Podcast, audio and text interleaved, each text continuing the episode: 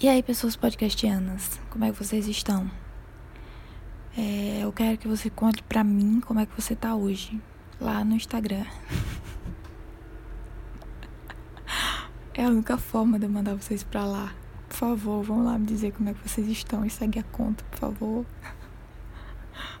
Eu vou começar pedindo biscoito mesmo, porque vai que vocês não ouvem até o final. Eu sou chata, né? Então, eu não vou culpar vocês por fechar esse podcast. Só lembre que fechar esse podcast é como bater uma porta na minha cara. E não se bate porta na, na cara de ninguém. Isso é falta de educação. Eu tenho certeza que sua mãe não ensinou você a fazer isso. Enfim. É, comenta lá também o que você achou. Que aqui não tem um lugar para comentar. Graças a Deus, não tem. Comentário para mim é tipo o primeiro passo para ter stories. Que vai contra as regras do podcast. Que o podcast é pra gente que não quer ver cara de ninguém. É... E é isso. Meu nome é Mary Ribeiro e esse é o podcast que se chama Talvez Eu Esqueça. Já iniciei aí, vamos para o assunto de hoje que é medo. Vocês têm medo? Vocês têm medo de quê? Eu tenho medo de quase tudo. Só não tenho medo de mim mesma. Às vezes eu tenho também, mas não de mim mesma, das coisas que eu faço. Tipo esse podcast. Sabe? Uma pessoa que faz um podcast sozinha é um pouco assustador. E como eu disse, hoje a gente vai falar de medo. Eu vou, eu trouxe alguns medos aqui e eu vou falar eles mesmo eu tendo percebido que todos eles giram em torno de uma coisa só, que é morte. Eu tenho medo de morrer, mas tá eu vou deixar isso por último.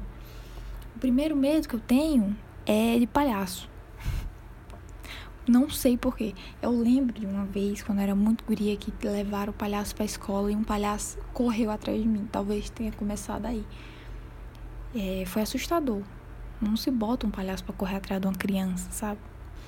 E aí eu criei esse medo, né? Que, que é bem ruim, porque na minha cidade as pessoas tendem a, a contratar palhaço para ficar na frente de loja. E aí eu, eu, eu, eu acordo para resolver um negócio na, no centro. Quando a gente podia ir no centro, né? Agora não pode. Tá aí um lado bom da pandemia, eu não vejo palhaço. Tá, vou voltar ao foco. Aí eu, eu acordo, eu tiro esse tempo da minha vida para resolver os meus problemas no centro. E aí eu aproveito para ir nas lojas, sabe? Para não ter a, a viagem toda perdida. E aí tem um palhaço na, na entrada da loja. E aí perdeu a minha compra. Não, não vou entrar. Um lugar que tem palhaço na entrada, o dono já, não, já é suspeito, sabe? Não vou, não vou entrar. E esse é o meu primeiro medo, tenho medo de palhaço. E eu pesquisei isso, é um medo comum, então não tô sozinha nisso. O segundo medo é que eu tenho medo de ligações depois das 7 horas da noite. Porque a ligação depois das 7 horas da noite nunca é uma coisa boa. Assim, depende. Se você marcar uma ligação com as suas amigas, é uma coisa boa. Agora, uma ligação assim do tia, o alarme tocou aqui. Tenho que tomar meus, meus remédios controlados. Peraí. Voltei. Eu, eu tenho ansiedade, né, gente? Daí eu tomo um remédio pra não ter uma surtada. Eu ainda tenho, ainda assim, mais ou menos. Enfim, esse não é o assunto do podcast. É, eu tava falando que eu tomei de ligação, né? Então, tem uma, uma tia minha que todo mundo que conhece ela sabe que ela só traz notícia ruim para você. Acho que as únicas vezes que ela ligou para mim foi para dizer que minha mãe tava indo por cirurgia e a outra vez foi pra dizer que minha mãe talvez não saísse dessa cirurgia. Ou seja, ela quase me mata do coração duas vezes. E aí é outro medo meu, morrer do coração. Eu tenho muito medo de ter um infarto. Eu não sei porque. Na, no, nas séries e nas novelas que eu assisti, é uma coisa que parece que vem do nada, sabe?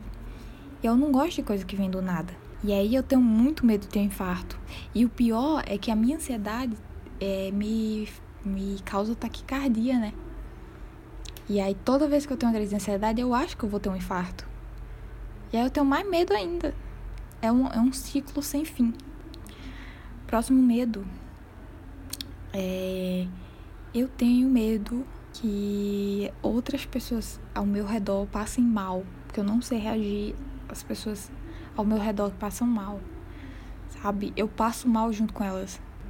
Meu namorado, na primeira vez que ele teve crise de ansiedade, eu tava com ele, eu passei mal junto com ele. Aí ficou duas pessoas com crise de ansiedade. Se não tivesse outras pessoas perto da gente, nós dois ia ter crise de ansiedade infinita, sabe? Outro medo meu é eu tenho muito medo de ser cancelada, porque o cancelamento ele sempre vem com lixamento, lixamento virtual, principalmente, e eu não eu não tenho capacidade emocional, talvez nem física, de aguentar pessoas me criticando de forma porque tem a crítica construtiva, né? Mas eu, essa daí eu, eu até aguento. Agora, a crítica que ela vem só pra pô, mandar o outro se fuder, eu não aguento. Eu me sinto muito mal por não agradar todo mundo. Eu tenho essa necessidade de agradar o outro. Eu, eu toda vez que uma pessoa diz que não gosta de alguma coisa em mim, eu fico muito perturbada e quero agradar essa pessoa. Às vezes eu esqueço também, né? Tipo, ah, eu esqueço que essa pessoa não gosta de mim. Foda-se. Mas se eu me importo com a pessoa, eu quero agradecer a pessoa. Ou se é uma coisa que eu não consigo mudar, ou é uma coisa que, que pega em mim, tipo, eu sofri muito bullying. Muita gente sofre bullying, né? Na escola, as pessoas desvalorizadas pela sociedade. E eu fui uma dessas pessoas. Eu sofri bullying na escola porque eu era magra demais. Eu sou até hoje muito magra. E mesmo que eu saiba que esse bullying que eu sofria não chega nem perto, sei lá, da gordofobia, eu me sentia muito mal por isso, né? Porque eu queria ficar com os meninos, com as meninas também. E elas não me queriam, porque tinha menina mais bonita, né? Por que, que você vai ficar comigo se eu, se eu ser pessoa mais bonita? E e eu ficava muito triste com isso. E aí eu ficava assim, querendo agradar a pessoa e querendo entrar num grupo que eu agradasse. Eu tenho essa necessidade de agradar as pessoas. E aí o medo de, de, de ser cancelada é real.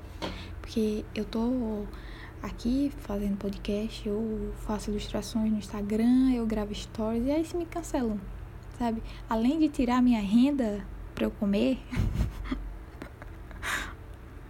é, eu ainda não, sabe, eu não vou mais ter cara para aparecer. Então, é, por favor, não me cancelem. Só que assim, o lado bom de ser cancelado é porque você sabe que você atingiu uma certa fama também, né? Daí você tem que se perguntar se você quer ser famoso. E isso me leva ao penúltimo medo meu. Esse medo meu começou ontem, que eu tava assim com esse pensamento de que eu devia ter medo da internet. Mas não da internet em si, né? Das pessoas da internet. Se bem que a gente devia ter medo de todo mundo, porque todo mundo é meio, meio sabe, me assustador um pouco. Foda da internet é que todo mundo pode ser quem, quem quiser, sabe? Todo mundo pode ser quem quiser. E eu tenho uma amiga que que cria fake, sei lá, pra stalkear as pessoas, sabe? É, é um ex da vida, assim, stalkear aí pra ver o que que tá acontecendo.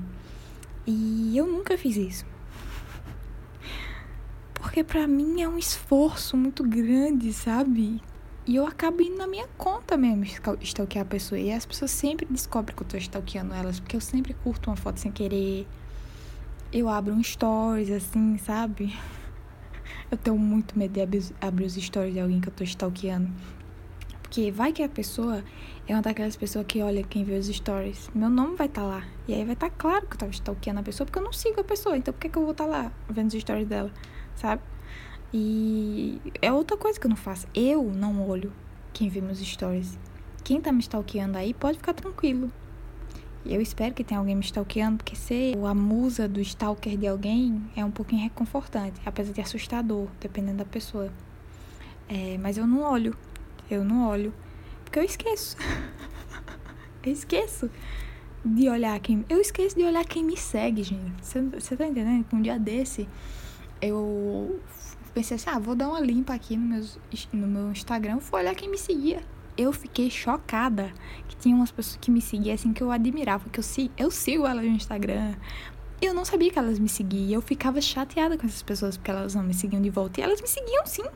Eu que não prestei atenção que elas estavam me seguindo. Eu esqueço de olhar quem me segue. Então, talvez você me siga e eu não, não saiba da sua existência. Então, por favor, comente nas coisas e curta pra eu ver que você existe. Porque eu esqueço de ir atrás da existência, da existência das pessoas. O que é acusagem da minha parte, porque eu tô aqui querendo que as pessoas saibam da minha existência sem que eu queira saber da existência de ninguém. É um, é um pouco egoísta da minha parte.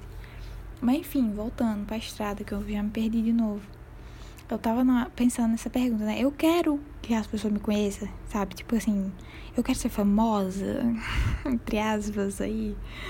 Que famo ser famoso é um, um relativo aí. Um, vamos botar assim, um famoso. Famoso. Sei lá. 100k. Sabe? Não sei se eu quero ser essa, essa pessoa aí.